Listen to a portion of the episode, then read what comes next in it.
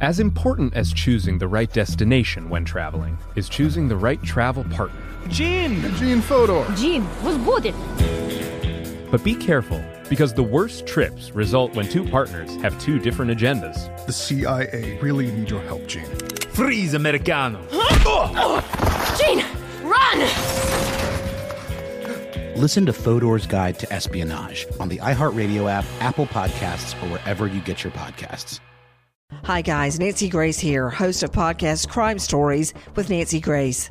I've dedicated my life to fighting crime and helping crime victims. For a decade, I prosecuted violent felonies. Every day is a mission. Every day is a chance to stop crime and keep one more person safe. Listen to Crime Stories with Nancy Grace on the iHeartRadio app, Apple Podcasts, or wherever you get your podcast. The Therapy for Black Girls podcast is your space to explore mental health, personal development, and all of the small decisions we can make to become the best possible versions of ourselves. I'm your host, Dr. Joy Harden Bradford, a licensed psychologist in Atlanta, Georgia, and I can't wait for you to join the conversation every Wednesday. Listen to the Therapy for Black Girls podcast on the iHeartRadio app, Apple Podcasts, or wherever you get your podcasts.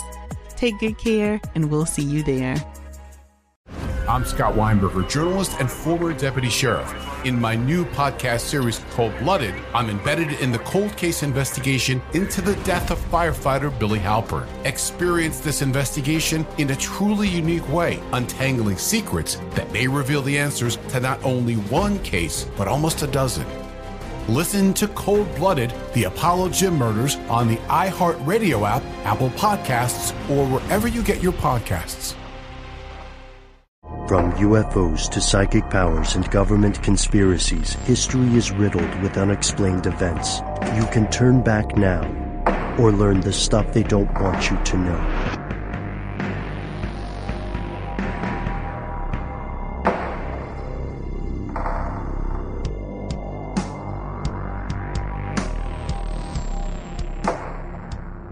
Hello, welcome back to the show. My name is Matt. My name is Noel Gorilla Boy Brown. They Ooh. call me Ben, you are you, and that makes this stuff they don't want you to know. Uh, that's a that's an interesting moniker, and it's uh, Gorilla Boy has taken the uh, office by storm. That's what my girlfriend calls me. yeah, it's just weird that she does it in front of other people. But you know, if you're happy, you're happy. I think she means it as a compliment. I think so. I think because she says it with a note of admiration. And it's because I'm really mad good at sign language. Oh, I thought it was the chest hair. Well, that too. So we're talking today about something we've returned to often in the show, and that is cryptids, right? We're, let's be honest, folks, we're living in a world where there's ecological collapse. Can you do it in a movie trailer voice? Sure. in a world on the verge of ecological collapse, three men, oh, four, counting their super producer Tristan, And one gorilla boy. Wait, now we Now have five many, people. too many men. we have five people. Uh, okay, so we've talked about this before, and one of the big quests for the human species has always been a quest of discovery, right? What can we find at the edges of the map? The thing most people want to find, the real fun stuff, would be, of course, a cryptid. But what is a cryptid? Yeah, that's a fun term, but what does it mean, right? Well, it's an umbrella term that describes a whole host of different types of creatures that are all rumored to exist. This is very important that it's rumored. There's no scientific proof of the existence of these creatures, but the fascination eh, still remains, right? And the study of cryptids is known as cryptozoology. Gosh, that's fun to say. And uh, we have an much older exploration of this. One of the first episodes we ever did was an update, or not an update. I guess it was an exploration of our videos on cryptozoology. Ben, Mm-hmm. Yeah, cryptozoology show notes. Uh, just for a quick recap to give everybody uh, the lay of the land. Oh, and Matt, you have your Mothman shirt on today. I, just did. noticed that. I did it on purpose. You got Gorilla Boy, Mothman, Tristan. We'll get to you. I didn't mean that to sound so menacing. We'll find a nickname, but You're next, buddy. you're next. Uh, we got to let the badger out of the bag here. Cryptozoology is, at the very least, a controversial field. The vast majority of scientists and any other related subjects uh, zoologists, biologists, ecologists, and so on think that cryptozoology is essentially a pseudoscience. Yeah, a lot of times these scientists with a capital S believe that the cryptozoologists suffer from confirmation bias, from believing so wholeheartedly that these things exist, they will take evidence that they find and kind of make it tell the story that they wish it to be. Sort of cherry pick, right? Mhm. Like if I, like a zoologist would say there are rumors of, uh, gorilla boy out, out in the wild. Yeah. Let's see if it's true. And their critique is that, or their criticism rather, is that a cryptozoologist instead would say, I know Gorilla Boy is real. I will find the evidence that supports this. Yeah, it's that whole getting caught up in the thrill of the hunt thing. hmm Then, and of course, throughout the centuries, various uh, experts have investigated claims of previously unidentified animals, and every year the search for new organisms continues. But, but what sort of animals would be considered cryptids? I mean, you can describe almost anything, you know, as a cryptid that fits in the following categories. So we've got um, subjects of eyewitness accounts, historically located uh, creatures from a specific region or regions, and most importantly, they are ha- they have to be this. You know, this is kind of the kicker. They have to not be acknowledged by the scientific community. Yes, Right. there's not a species. imaginary. yeah. So they, uh, so we would have, you know, we would have like old man Frederick saying, I've lived in these woods for now and 50 years, and every moonless night the skunk ape comes out of the swamps. He does come out of them swamps. I tell you what, when I'm on that porch, sitting out there, Mm-hmm. you'll hear the whisper of the wind. You hear them, hear them grasshopper. Oh, this is getting weird. This accent right here. Weird me, weird me out real bad. I just want to take a moment to say this is one of those things, the things I just said Yeah. about them being imaginary, where some folks ding us or me or whatever for like not believing fully in the things that we describe. But that's not the point. This stuff is fascinating to think about, and there are obviously more compelling examples than others. I just wanted to throw that out there. I don't think Yeah, that that's by fair. and large cryptids are imaginary, but I just think it's funny that one of the categories that they need to fit in is that they are not scientifically acknowledged to exist. Right, right. Mm-hmm. And it's a weird thing because once they are acknowledged, uh, then they become no longer a cryptid. So this, this weird umbrella term applies more to the position of a proposed organism, right? Because once it's a genuine scientifically acknowledged organism, then it's just, it's not mysterious anymore. Just goes in the books of creatures. It's just a, a stink bird or a skunk ape. Skunk ape is a cryptid, isn't that a great name? Yeah. So the the the outlines that Noel provided, the categories there, perfectly incorporate all the famous cryptids. You know, like the big uh, blockbuster cryptids, uh, Bigfoot, Loch Ness monster, Godzilla. Godzilla, I still out on the loose. Yeah. I don't know if that fits in, but maybe. Maybe. Well, Godzilla uh, came from the ocean, right? Yes. And a He creature did. of that size could easily could easily disappear into the ocean. Yeah, I want to say too, real quick, not to get too derailed, but some of the most bizarre and fascinating creatures that border on seeming as close to like extraterrestrials as we're ever going to get mm-hmm. come from the deep, deep ocean. I don't know if you've ever seen that Planet Earth episode Oh, yes. about the deep, dark ocean. abyssal plain. It's insane. They look, they've got like weird, like little lamps hanging on their foreheads and stuff. They look like something out of a nightmare. And they're very otherworldly because they exist under such extreme pressures. Right. And they have to have that adaptation that allows them to flourish more or less in this bizarre and lightless environment. When we're going to get to that a little later, I believe. Yes, uh, because this, I'm glad that we said this because this definition also incorporates, along with the really strange things like gigantic snakes, dragons, relic dinosaur populations, and other allegations, the definition of cryptid also incorporates animals that you might not think of, like relic populations of animals that were formerly thought to be extinct, such as the coelacanth, mm-hmm. right? Everybody thought, well, everybody in, here we go with the scientific racism as well. Everybody in Western Europe thought that the coelacanth was extinct, despite the vast amounts of native populations going, oh yeah, that fish has always been here and it sucks to eat. Don't eat it. But then, you know, these scientists, finger quote, air quote, discovered it and now it's not a cryptid. This could also be animals that look very similar to known creatures, yet are different enough to qualify as their own species. That's happening a lot with uh, DNA testing now. But let's face it. Let's wake up, smell the Folgers, face the facts. The holy grail of possible cryptids has never been a small new species of bottlenose blue fly or a the cousin of the finch with a separate color palette. Oh no.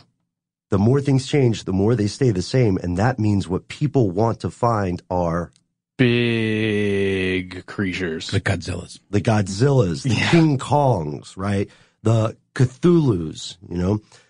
Uh, Cthulhu is kind of a proto Godzilla in a lot of ways. I mean, he, he came from beneath the, the ocean's deep and, you know, rose up to crush us all. Yeah, but there, no, nobody wants to find that, right? Please tell me nobody wants to find the one who won't be named. I'm down. Obviously, I'm a huge fan of Lovecraft, uh, in the, at least the mythology, Yeah, but none of, nothing about his real life. He was a terrible, terrible person. but okay, but just to get back on here, Yeah. the idea of this creature is that it causes other utter madness, right? That's the idea. Yeah. Just It's an eater even thinking minds. about it causes madness. So why would you want to find one, or it, or sh- he, she, whatever Just to, they? You know, push, push the boundaries.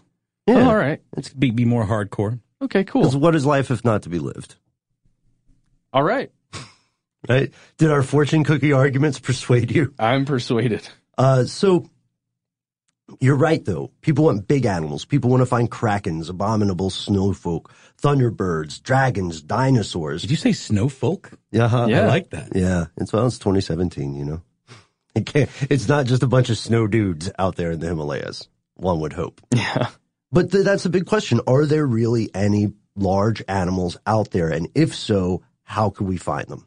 Well, we find them through an impulse that has been with our species as long as we've been around is this search for other life, whether it's on our planet or elsewhere. So the current age of man, the Anthropocene, puts our species in a uniquely fortuitous and particularly perilous time um, in our search for undiscovered species. So due to the spreading of our species across areas, vast areas of the world previously forbidden to us, we've got the technology and the wherewithal to go to places we would not have normally been able to go in our formative times, Yeah, let us yeah, say. Yeah. So as a result of that propagation, we're also kind of collapsing ecosystems. Not kind of. No, yeah, totally doing that thing at a alarming and dare we say catastrophic rate, which means that we are totally racing ourselves to discover animals that may already be extinct by the time we get to them. Yeah, so what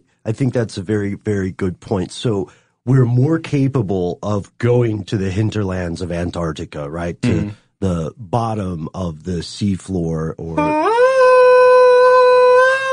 Sorry. Yeah, that's perfect. to deep uh to deep caves, you know, and, and to space, to all these places we could mm-hmm. ordinarily never go. So we're more likely to find stuff that's there if we get to it before our pollution does, essentially. We're also very much in the dark about just how many species remain out there in the wild. This blows my mind. We don't know exactly what we will discover. In the insect realm, there are hundreds of thousands of unidentified species and the brutal math of the equation ensures that many of them will vanish before anyone finds and identifies them, including like native populations. So not just, you know, ivory tower scientists, but uh, tribes that are largely uncontacted may not even be able to identify all of the varieties of moth in their region. That's weird to think about. In 2011, the Census of Marine Life estimated that Earth is home to about 8.7 million species, give or take 1.3 million. You know, you got it when you make a big number like that and you're estimating the number of species, especially how many could or could not exist, you got to give it a, a, a bit of an error, a margin of error. A little wiggle room. But uh, but this number ultimately breaks down to 6.5 million different species on land and 2.2 million different species in the ocean. And if we count microbes, my goodness, that number skyrockets. So let's jump to 2016 when researchers at Indiana University estimated that there might be between 100 billion and one trillion species of microbes out there just kicking it with us, just hanging out, you know, on our skin, just on that leaf over there. Well, it's, it's like if you ever get a chance to see those that microscopic photography of gut bacteria or of like these various microbes, and I mean, it's like fractals inside fractals. It's like these worlds within worlds that we cannot possibly even contemplate. Like that's insane to me. And then you think about our position in, you know, the universe and in the planet. And then as it relates to that, it's just like uh, more than, more than the mind can even wrap Yes. itself around. If you have not read The Filth, uh, read the graphic novel The Filth today. It also brings to mind supersymmetry. You know, when you consider that our each of our bodies are comprised more of other life forms than human cells. Mm-hmm. We're outnumbered. I think that there are five bacterial cells for every human cell in your body. But the the size ratio is Yes, size is very here. different, right? Right. But but you're it's absolutely right with the numbers. Human cells are are much larger, and it's strange. You know, we're all agglomerations of things. We're all much more like cities in our way than we are individuals. But we also shouldn't forget that there is still a ton of Earth left to explore. I mean, technological advancements have been just huge in, in this respect. Satellites, LiDAR, drones, all given us this glimpse into hitherto unexplored regions, remote, you know, um, inhospitable that we never would have been able to lay eyes on, let alone take readings from and learn about the makeup of the, you know, materials and the climates and the various conditions of these places. Yes, but again, what about the big stuff? Could a large animal, let's say the size of a a, a Labrador, How about a labradoodle? um, all right, yeah, I can do Labradoodle, uh, a Labradoodle or up, or maybe maybe even you know what? Mm, Let's raise the stakes. uh, Something the size of a horse, perhaps. Okay. Could it remain undiscovered for the entire span of human civilization? That's a tough one. And I think we're going to have to look at that after a quick word from our sponsor. You rascal.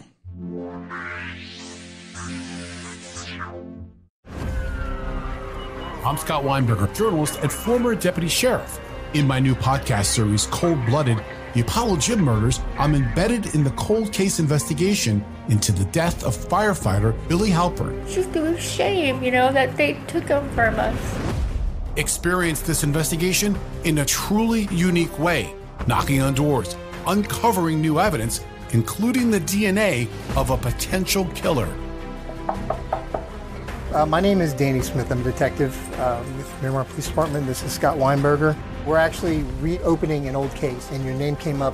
Untangling secrets that may reveal the answers to not only one murder, but almost a dozen.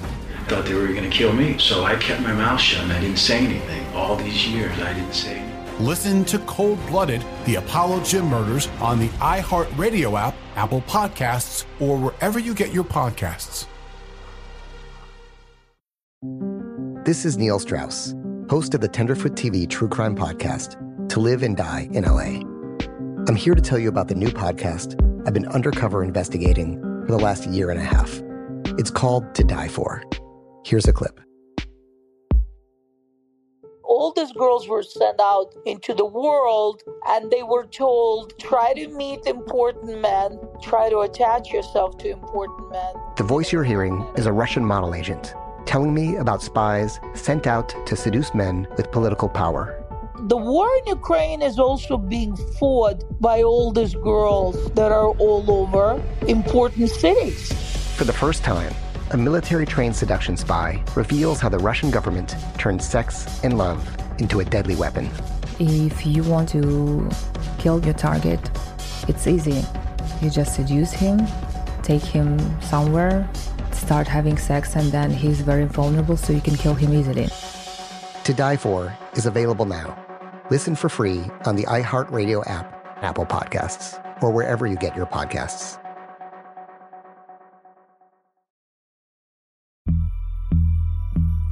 As important as choosing the right destination when traveling is choosing the right travel partner. Gene! Eugene Fodor. Gene, was booted. Much of the joy you will find on the road comes from the person you share it with. So you write the books, Gene, and Vlasta runs the business. I understand now. It is a wise man uh, who marries a wiser woman. But be careful and choose your travel partner well, because the worst trips result when two partners have two different agendas. Get down! I'm not stupid, Gene. Something is going on, and it's high time you tell me the truth. Freeze, Americano.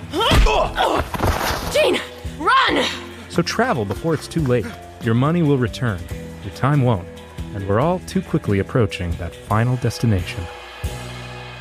Listen to Fodor's Guide to Espionage on the iHeartRadio app, Apple Podcasts, or wherever you get your podcasts. Hey guys, I'm home. Everyone knows that it's Dad's job to be a bit of a joker. Sorry I'm late, everyone. There was an accident at the factory. Monty fell into the upholstery machine. Don't worry though, he's fully recovered. Good one, Dad. Did you get the pizza for dinner? So he likes to keep everyone happy with some dad jokes. Yep, right here. I had a coupon, and it saved me a lot of dough. Well, the truth is, Dad is just a fun guy. Hey, I'm not a mushroom. Please stop. Where does he get these stupid jokes from? He listens to the Daily Dad Jokes podcast. Oh, great. More dad jokes for me. We've delivered over 15,000 jokes to over 3 million listeners, and man, the postage fees are killing us. Listen to the Daily Dad Jokes podcast every day on the iHeartRadio app, Apple Podcasts, or wherever you get your podcasts. Here's where it gets crazy. So what's the answer? It's possible. It What? really is. Yeah. No, uh, well, we're a family show, so, uh, no, no tuckus. No doubt. I used to have a boss who said, I want you to give me the straight poop. Give me the, like, like, like saying the, the dish, you know, give me the stuff. Yeah, the Like, tell me straight the truth. Give me the straight poop. Was it a cool boss? No, he was No. awful. But straight poop's are pretty cool phrase. I think it's a like a northern thing. He was from like Pennsylvania. Oh or yeah. something. Well, write in and let us know if you are from a part of the world where people say straight poop.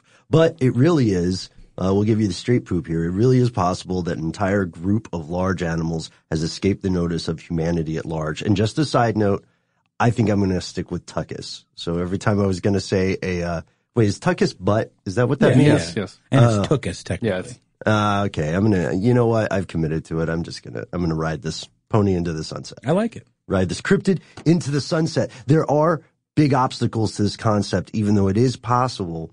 Um, we have to consider something that we've looked at in the past when we specifically examined, uh, say, Bigfoot or large, the rumors of dinosaurs in African forest. The thing is, a large animal needs a lot of energy, and it would probably have a measurable impact on an observable ecosystem that would be in proportion to or commensurate with its size.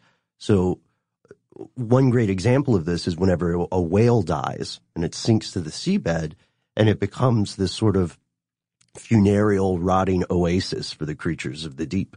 Yeah, it's like that story that came out not too long ago out of Indonesia where there was this these photographs and video of what looks like a Loch Ness monster type thing or some kind of crazy, you know, sea elephant or something and it turns out it's just the carcass, the gelatinous molten carcass of a baleen whale, I believe, mm-hmm. but it starts to contort and stretch and do all this bizarre stuff and Yeah, whale skulls look rather odd when all the stuff's peeled back from it.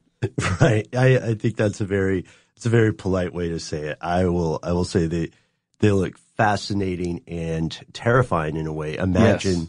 Looks like tusks Yeah. almost. Imagine living thousands of years ago and then discovering these bones that would wash up on shore. You know? It's interesting though in the an article in Live Science uh, relating to the sighting I was just talking about, a um, whale biologist by the name of Alexander Werth. There's an interesting quote here that I think pertains to our discussion. He says, "quote There is lots of stuff in the ocean that we don't know about, but there's nothing that big that remains unknown." Hmm. That's yeah, and that's the thing because that's a controversial. Um, that's still a point of contention. Obviously, one man's opinion, but it's you know, But he is an expert. Yeah. He's not like just some guy who's hanging out selling koozies and speedos. He's not a whale hobbyist. He's not a whale enthusiast.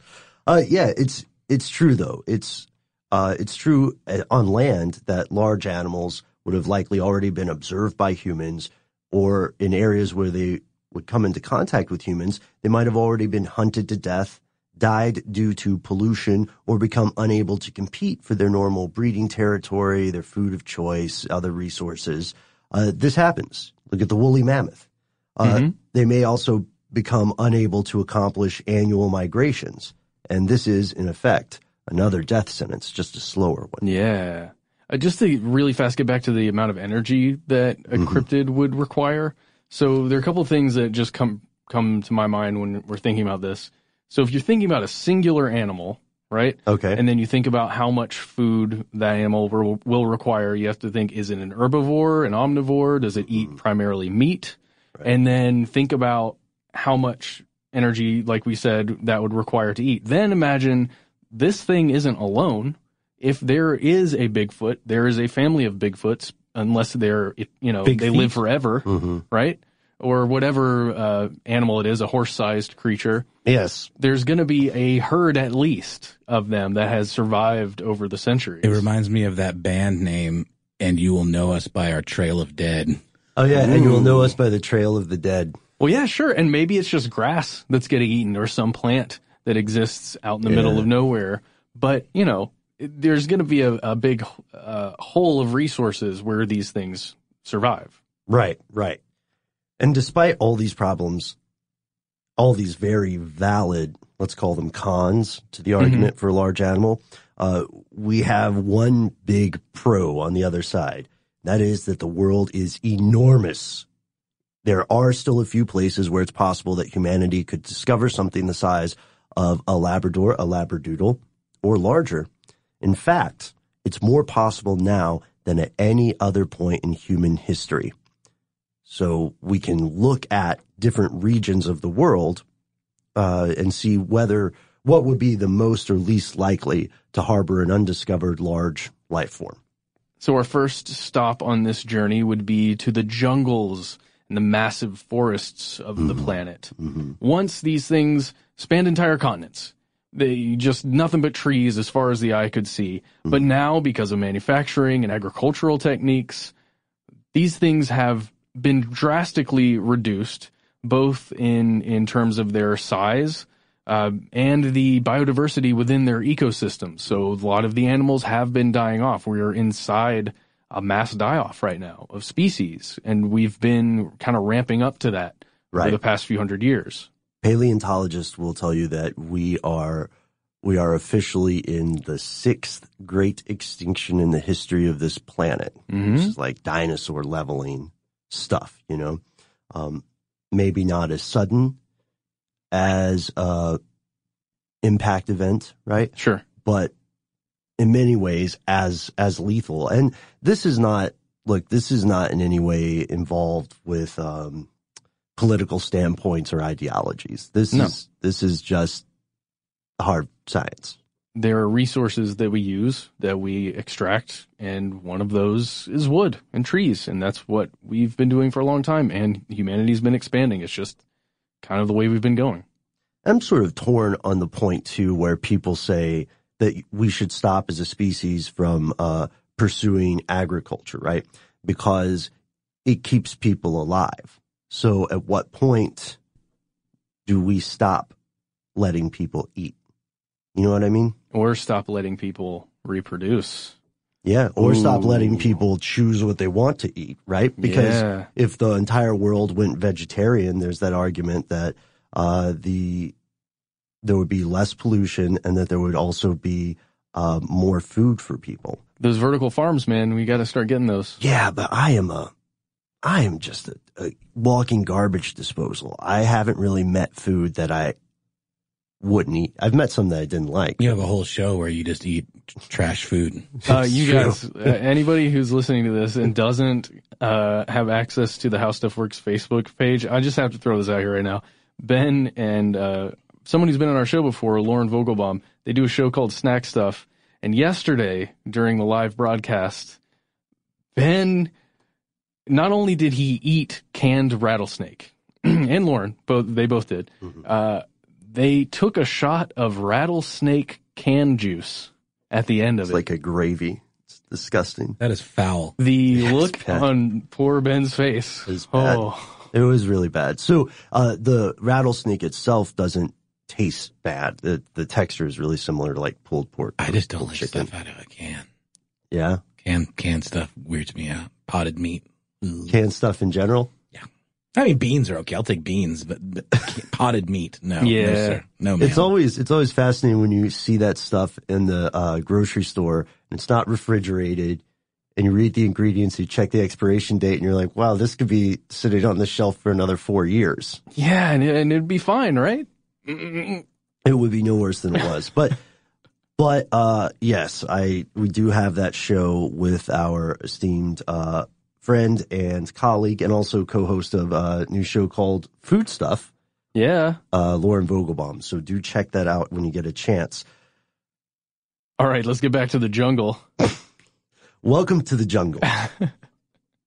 uh, there are problems uh, with investigating allegations of cryptids in the jungle. Let's take the world's largest tropical rainforest at the time of this recording. It's the Amazon. And it's been the site of hundreds of cryptid sightings or, you know, eyewitness accounts. Here's what makes it tough to hunt for cryptids in a place like the Amazon.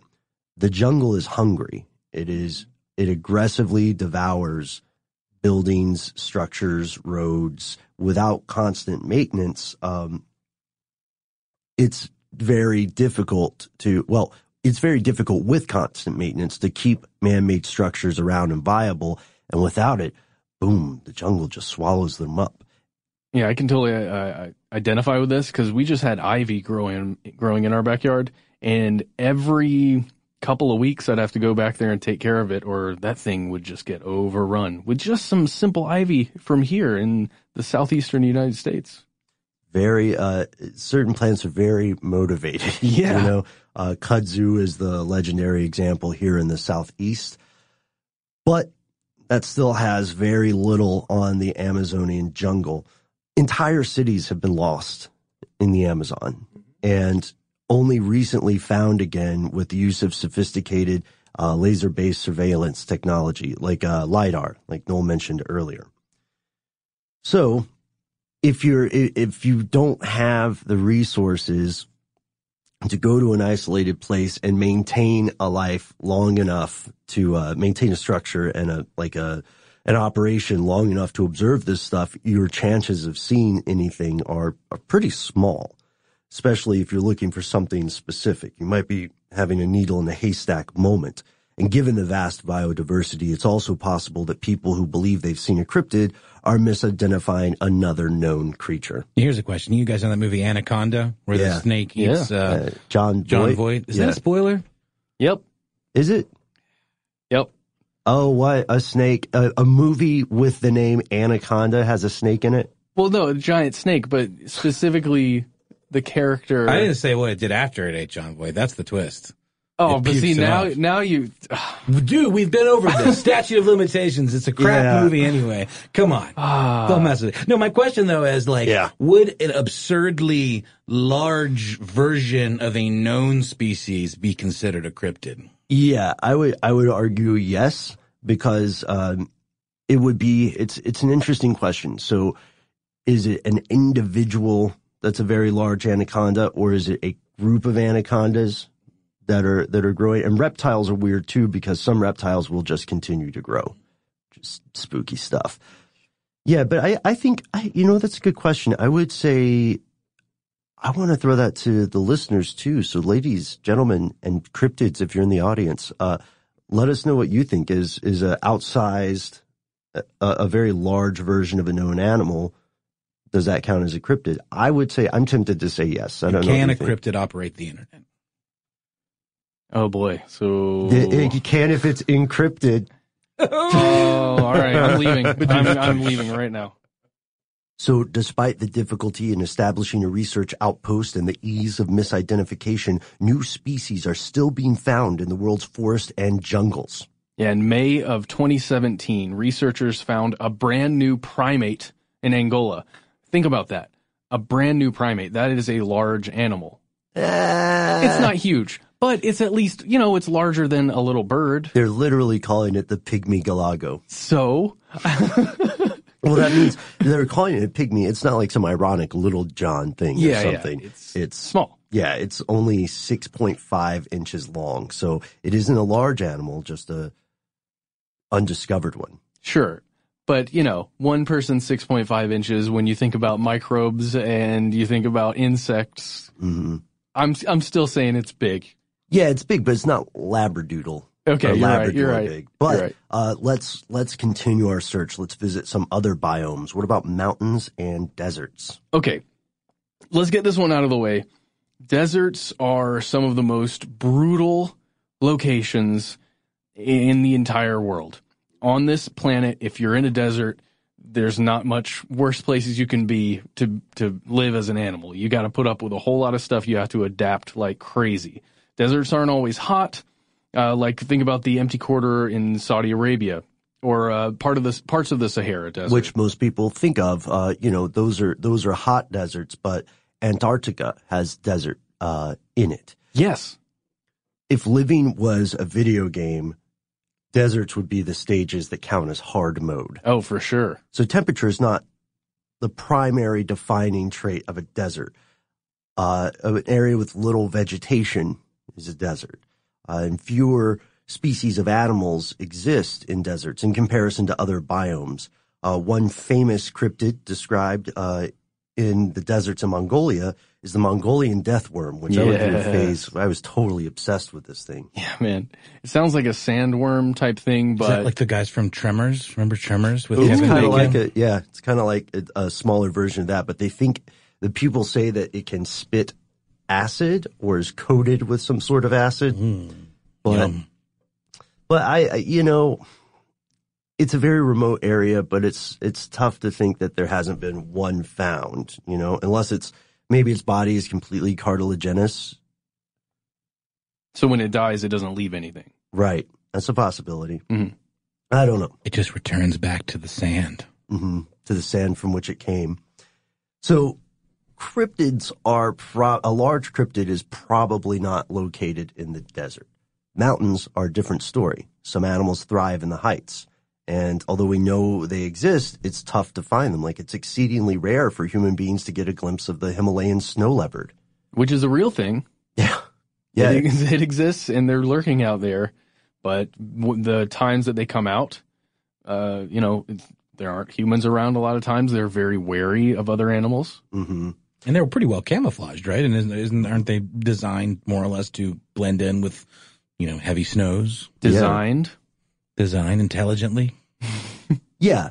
Yeah. This is one of the places where there are heavily region based reports of the abominable snowfolk, the Yeti. Mm-hmm. Well, it's so isolated, right? When you're when you're talking about Mm-hmm. the Himalayan mountains, uh, new types of bears and goats. And not all mountains are created equally, you know. So uh, you're absolutely right about the Himalayas. We also would have to consider, you know, more thoroughly explored mountains in Western Europe probably don't have any large unidentified animals because that area is so heavily populated by humans, Mm-hmm. comparatively speaking.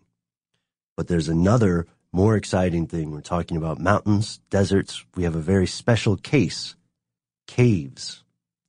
So I was thinking before when we talked about how there's probably not a large undiscovered animal in, you know, the Sahara or a sand desert. Uh, what I should have said was on the surface, because caves are a very special case. They're often removed from the planet's main source of energy, the sun. Uh, we're big fans of planet Earth. We, I think we mentioned that earlier Oh, yeah. in the show, Yeah. right? Um, in the episode on caves, one thing that's very interesting, the original planet Earth, is they talk about how the entire ecosystem is supported by guano, uh, by, you know, uh, bat. I'm going to still stick with tuckus. The straight bat poop. straight bat poop, uh, because they fly out and, uh, eat creatures or eat things that grow in accordance with sunlight and other, uh, other parts of the food chain. And so now the subterranean system is one step further uh, away from the source of energy. And this deficit of available energy would ordinarily mean no large creature could exist, but there's another option to consider. The Earth's internal heat source, the energy that powers geysers and volcanoes. There hasn't been a large living cryptid discovered in cave systems, at least not yet, but we do know for sure the world beneath our feet teems with undiscovered, very strange life. As we record this podcast, spelunkers and scholars alike are still discovering extremely strange creatures thousands of feet beneath the ground. And yeah, a lot of them are blind, like just no eyes, atrophy. Yeah. Spooky, spooky stuff. Well, it's a difficult thing to get down very far into the earth. It's not easy to do, and it takes a lot of equipment and specialized training to do that. So you can't just have a mass search, you know, throughout the the globe I mean, in a you bunch screw of it caves. up, everything will cave cave in. for That's a lack of- possibility. no Uh, flooding. intended. There are all kinds yeah, of that's a good point. dangers. One of the most dangerous uh, pursuits actually is cave diving. Ooh. And uh, apparently there are still pockets of caverns that are only accessible through a long underwater route. Mm-hmm. And then these these ecosystems within these caverns function kind of like uh did you ever see did you guys ever see those little glass balls that have like plants growing in them and their own water Mhm, system? mhm. It, it functions like that in sort of a bubble or in an envelope. And uh, it's completely possible that something lives there. But when we're speaking of things that look very alien to us normal us surface walkers us day walkers we have one big area left to explore, and we'll get to it after a word from our sponsor.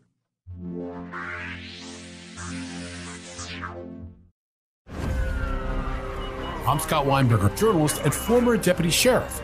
In my new podcast series, Cold Blooded The Apollo Gym Murders, I'm embedded in the cold case investigation into the death of firefighter Billy Halpern. It's just a shame, you know, that they took him from us. Experience this investigation in a truly unique way, knocking on doors, uncovering new evidence, including the DNA of a potential killer.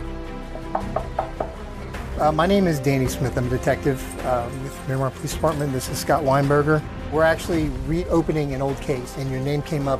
Untangling secrets that may reveal the answers to not only one murder, but almost a dozen. Thought they were going to kill me, so I kept my mouth shut and I didn't say anything. All these years, I didn't say anything. Listen to Cold Blooded, the Apollo Gym Murders on the iHeartRadio app, Apple Podcasts, or wherever you get your podcasts. This is Neil Strauss, host of the Tenderfoot TV True Crime Podcast, To Live and Die in LA. I'm here to tell you about the new podcast I've been undercover investigating for the last year and a half. It's called To Die For. Here's a clip. all these girls were sent out into the world and they were told try to meet important men try to attach yourself to important men The voice you're hearing is a Russian model agent telling me about spies sent out to seduce men with political power. the war in ukraine is also being fought by all these girls that are all over important cities For the first time, a military trained seduction spy reveals how the Russian government turned sex and love into a deadly weapon. If you want to kill your target, it's easy. You just seduce him, take him somewhere, start having sex, and then he's very vulnerable, so you can kill him easily. To Die For is available now. Listen for free on the iHeartRadio app, Apple Podcasts, or wherever you get your podcasts.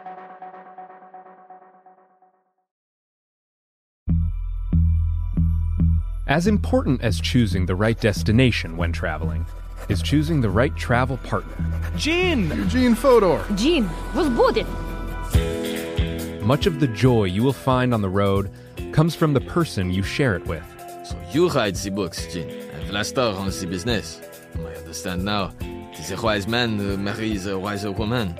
But be careful and choose your travel partner well, because the worst trips result when two partners have two different agendas. Get down! I'm not stupid, Gene. Something is going on, and it's high time you tell me the truth. Freeze, Americano! Gene, run! So travel before it's too late. Your money will return, your time won't, and we're all too quickly approaching that final destination.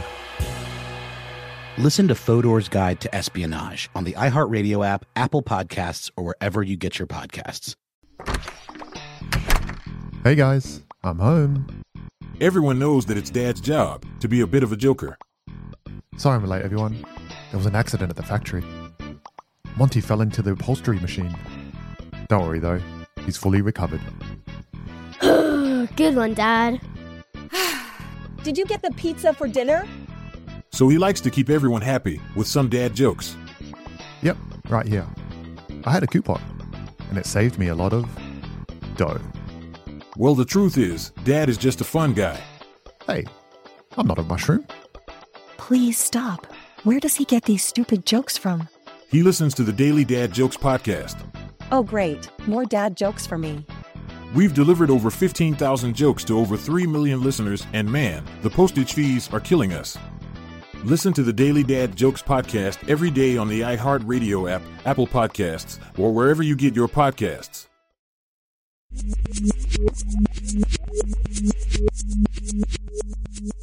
So I alluded to this earlier in the show is one of my favorite episodes of Planet Earth. Uh, of all of the ecosystems on this planet, the ocean gives us the best odds for discovering a large cryptid like a Godzilla. Um, experts believe we've explored uh, going on 5% of the world's seabed. And to many experts and amateurs alike, this vast unknown stretch of the world um, poses the greatest possibility of discovering new large animals, um, to wit, sea monsters. Yeah, man. And we've been finding some of these things over the years. It, you know, just in the recent past, we found the colossal squid. We found a whale that had a beak. No, it was not. It wasn't really a beak, but it was the beaked whale. Yeah. And then uh, there were, we, we know there are other things to discover. So you've probably, if you're a fan of this show, that means you have probably, like us, gone down the rabbit hole before where you look up mysterious carcasses washed ashore. Uh, Noel pointed out earlier that uh, whales wash ashore pretty often. And Matt, you and I have talked about this off air. A lot of those carcasses look radically different from a living whale and have often been misidentified as something else. But even with that being said, there are genuine accounts of experts not being able to identify the thing that washed up and just saying, ah, we don't know. Maybe it's some kind of deep sea Lovecraftian shark. Yeah. Maybe it's a, a Pacific Rim style kaiju. I don't know, man. Maybe it got dislodged when a ship sank or something. Who knows? And just like life in cave systems, there's one big objection to the idea of a large creature living in the deep. That is energy. So we talked about some of those really strange, like deep sea anglerfish and tiny, um, tiny octopoid looking things. Uh, the truth of the matter is that at the abyssal plain, under that immense pressure that Matt mentioned, animals are going to tend to be smaller as a rule. Mm. And they're also further away from that source of energy, sunlight. But also similar to the cave idea, we do know of one very bizarre feature of the ocean floor geothermal vents. So these geothermal vents uh, emit intense heat from the earth and they act as a kind of underwater oasis um, for extremophiles and just possibly other larger forms of life. So this means, to steal a line from Dumb and Dumber, we're saying there's a chance. Yep. there is a chance that there's large undiscovered life. Uh, not a very good chance. Not, not really good odds if you're gambling. But if something large and undiscovered exists, it almost certainly would have to exist in the ocean. Yeah, and it'd have to be able to hide or at least conceal itself in some way to evade all of the different tracking techniques that we have where you can look at the bottom of the ocean floor, anything that is existing there. The the uh, fishing, the technology that large fisheries use, you can you can see what's on the bottom of the floor.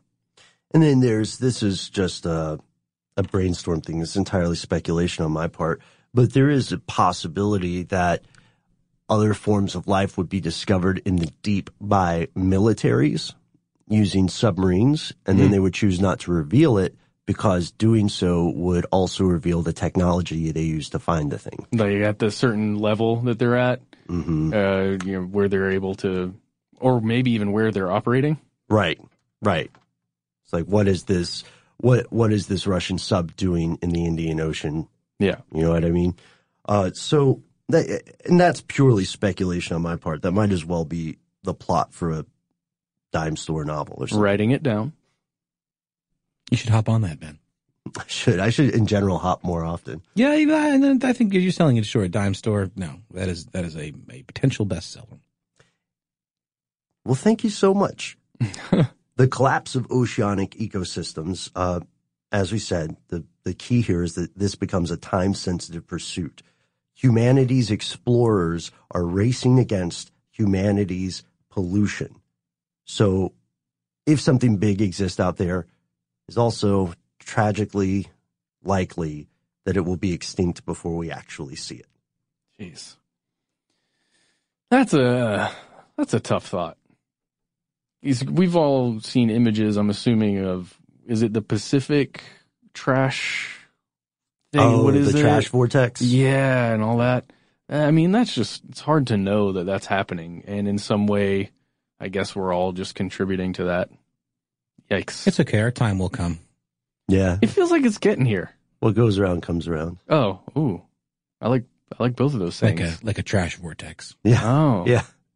Feels, but see, I feel like a rose without a thorn, so I'm trying to figure out why this would happen to all of us. We hope that you enjoyed this exploration. And if you are interested in cryptozoology, please do check out our earlier videos and podcasts. We have a very special announcement for you at the end of the show, a little bit of a teaser, if you will. But before that, enough about us. What about you? Shout out corners.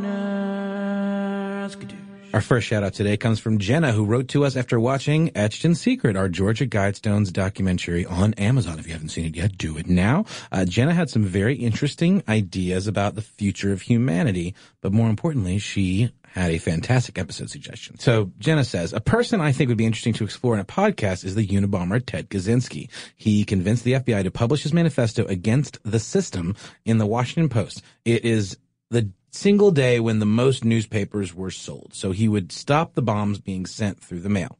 He convinced the FBI to publish his manifesto against the system in the Washington Post, and that happened to be the day when they sold the most newspapers to that point. And that's what, what she says. I'm not, I haven't, we haven't confirmed that independently, but it wouldn't surprise me if that were very close to the case. And he did this so that he would basically, he held them hostage more or less so that he Right. would stop sending bombs in the mail if they would agree to publish his manifesto.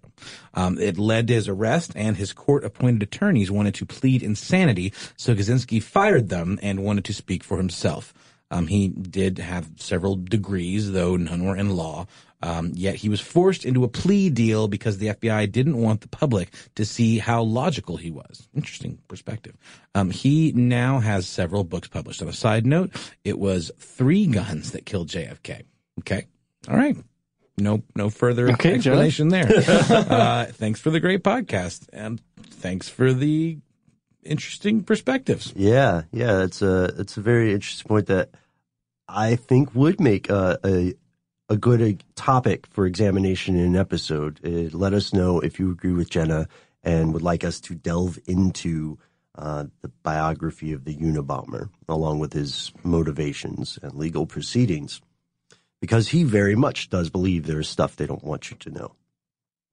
Our next shout out goes out to Denara, who sent us a message to quote chime in. Oh, excuse me, chime in about our serial killers on the loose part two episode, uh, specifically about the Oakland County child killer. Oh yeah, I remember this one.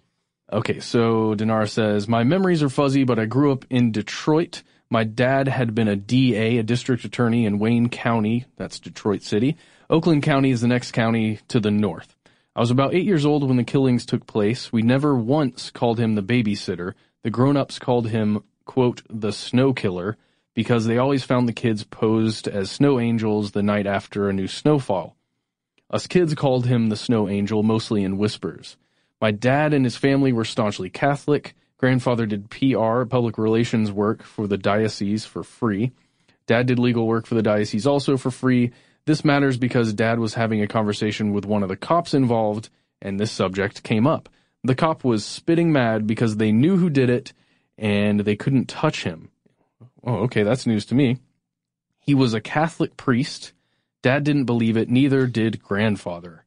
Okay. Uh, that just uh, pulling out of the listener mail really fast. I had not seen that uh, anywhere in the research. No, I hadn't either. Um, but that's, you know, fascinating. I'm going to look into that now. We're going back in. The priest got hit by a car and died, and the killings stopped. Once the snow started falling the next year and there were no bodies, Dad said we didn't have to go to church anymore. Grandfather had stopped going over the summer, and they both cut off all contact with the Catholic clergy, even their best friends. Neither of them ever talked about it. Jeez. Okay, so on top of his legal career, Dad wrote books, crime novels. When he found out he was dying, he started writing The Snow Killer. And unfortunately, he died before finishing it. Jeez. This is this is fascinating information. Thank you for writing in, De Niro, because we didn't find in the course of the research we're doing uh, information about a Catholic priest being involved. No, not at all. And a lot of that stuff, I never saw the snow killer mentioned in any of the uh, articles that were written at the time. Mm. So I don't know. News to me. Thank you so much for writing in. We have one more shout out today. It is to Brent. Brent says, guys, just listen to the Red Mercury episode. Uh, a couple of points. You mentioned the possibility of Red Mercury being a code name for something else. There is a precedent for this in the nuclear community. During World War II, uranium was always referred to by the code name copper. So how did they refer to element 29, actual copper? It was honest to God copper. also, you're right. Buying a pig in a poke is buying something sight unseen, often a dog or a cat rather than an actual pig. Thus, inadvertently revealing the scam was letting the cat out of the bag. Whoa. Keep it going. Thank you for the etymology uh, lessons there, Brent. That's pretty awesome. Talk about connecting dots. Yeah, I think we're gonna stick stick with badgers though. I've never bought a dog in a bag. No. Or a pig. Noel's nodding in a very like sympathetic way right now. Well, I mean, I don't know. It just seems like a real stretch to agree to buying a creature sight unseen. I mean, what if it turns out to be some sort of bizarre acid spitting cryptid that, you know, as soon as you open that Oh. drawstring, Yeah. it jumps right out and, you know, melts your face off with its uh, acid venom. We should make a PSA.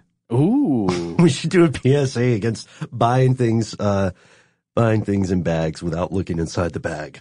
But the funny thing is, I have a kid, and there's a big thing that kids love these days is these little things you buy, these little trinkets where you don't know what's in it. It's like it looks like a little yogurt cup, and Oh, it's got yeah. this little like an Asian kind of trinket that it's a stamp or a lip balm or something like that. And the whole joy of it is in not knowing what it is. But you, at least you know that it's not going to eat your face off. Yeah. It's not a living creature. That's that's honestly why I love magic cards. When you buy the packs and you don't know what the rare is. Oh, Maybe one day you'll get a live pig. oh I only hope so. Speaking of fantastic segues, this concludes our but not our show. Visit our website, Stuff They Don't Want You to Know, to check out any and all of the episodes that Matt Noel and I have done in previous days. Can I do a plug? Yeah, we because got a we've new got a show. We got a new show. It's not ours, Oh, yeah. but we participated in it. It's um, I don't know if you guys are familiar with the wonderful, wonderful publication and website Mental Floss. Well, the two dudes, Will and Mangesh, that actually founded that publication, uh, work for us now. Not us. Stuff they don't want you to know. Us, you know, the greater How Stuff Works. They uh, work with us. They do work with us, and they are lovely, lovely dudes. And they have a new show called Part Time Genius that um, Ben helped editorially with. I did the audio mixing and the music and sound design, and uh, Tristan, who's producing the show, did the editing. Yeah, And, and I did some promotional videos You did it. indeed. We all had our actually all fingers in that particular batcher pot. It takes a it takes a village, and uh, we think that you are really going to enjoy this show. The guys worked really hard on it. They are brilliant. Uh, they're far far too humble, in my Mm. opinion. And I used to funny funny story. I've been a fan for years from the Mental Floss days. And I have an autographed book of theirs. Wow. wow. It's uh it's strange, but uh yeah, the show is out now. Uh, I think they released four episodes. Four in one go. So you got Jeez. like some nice material to dig through. They're about 45 minutes apiece and there are four on the channel right now. Part-time genius on Apple Podcasts, Stitcher, or anywhere else you get your audio delights. And one warning, if you hear the theme song for Part-Time Genius, Mm-hmm. it will not leave your ears for many a day. Uh, it is. I made that. Yeah, It's, Noel it's made that one. awesome. but man, that thing is a jammer. so let us know what you think of Part-Time Genius. If you like our show, you will love theirs as well. Oh, and one last thing, lest we forget, gentlemen, uh, listeners, we have a special treat.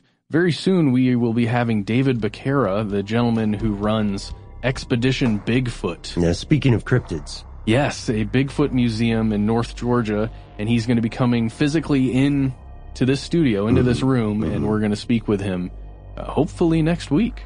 In the meantime, if you have a topic that you think your fellow listeners would enjoy learning about, let us know. You can find us on Instagram. You can find us on Twitter. You can find us on Facebook. You can find us um, in uh, darkened rooms with mirrors.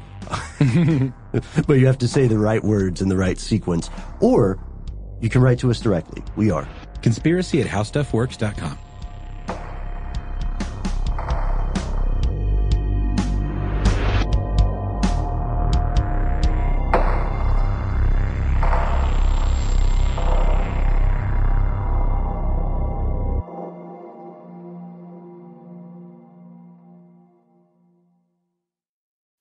As important as choosing the right destination when traveling is choosing the right travel partner. Gene! Gene Fodor! Gene, was good.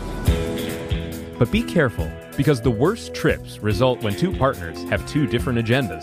The CIA really need your help, Gene. Freeze, Americano! Gene, run!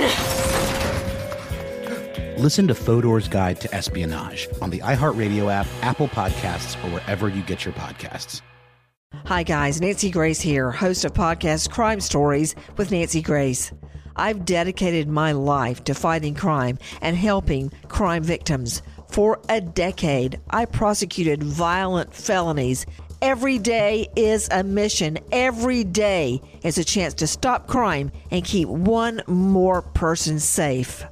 Listen to Crime Stories with Nancy Grace on the iHeartRadio app, Apple Podcasts, or wherever you get your podcast. The Therapy for Black Girls podcast is your space to explore mental health, personal development, and all of the small decisions we can make to become the best possible versions of ourselves. I'm your host, Dr. Joy Harden Bradford, a licensed psychologist in Atlanta, Georgia, and I can't wait for you to join the conversation every Wednesday. Listen to the Therapy for Black Girls podcast on the iHeartRadio app, Apple Podcasts, or wherever you get your podcasts. Take good care, and we'll see you there. I'm Scott Weinberger, journalist and former deputy sheriff. In my new podcast series Cold Blooded, I'm embedded in the cold case investigation into the death of firefighter Billy Halpern. Experience this investigation in a truly unique way, untangling secrets that may reveal the answers to not only one case, but almost a dozen. Listen to Cold Blooded, the Apollo Gym Murders on the iHeartRadio app, Apple Podcasts, or wherever you get your podcasts.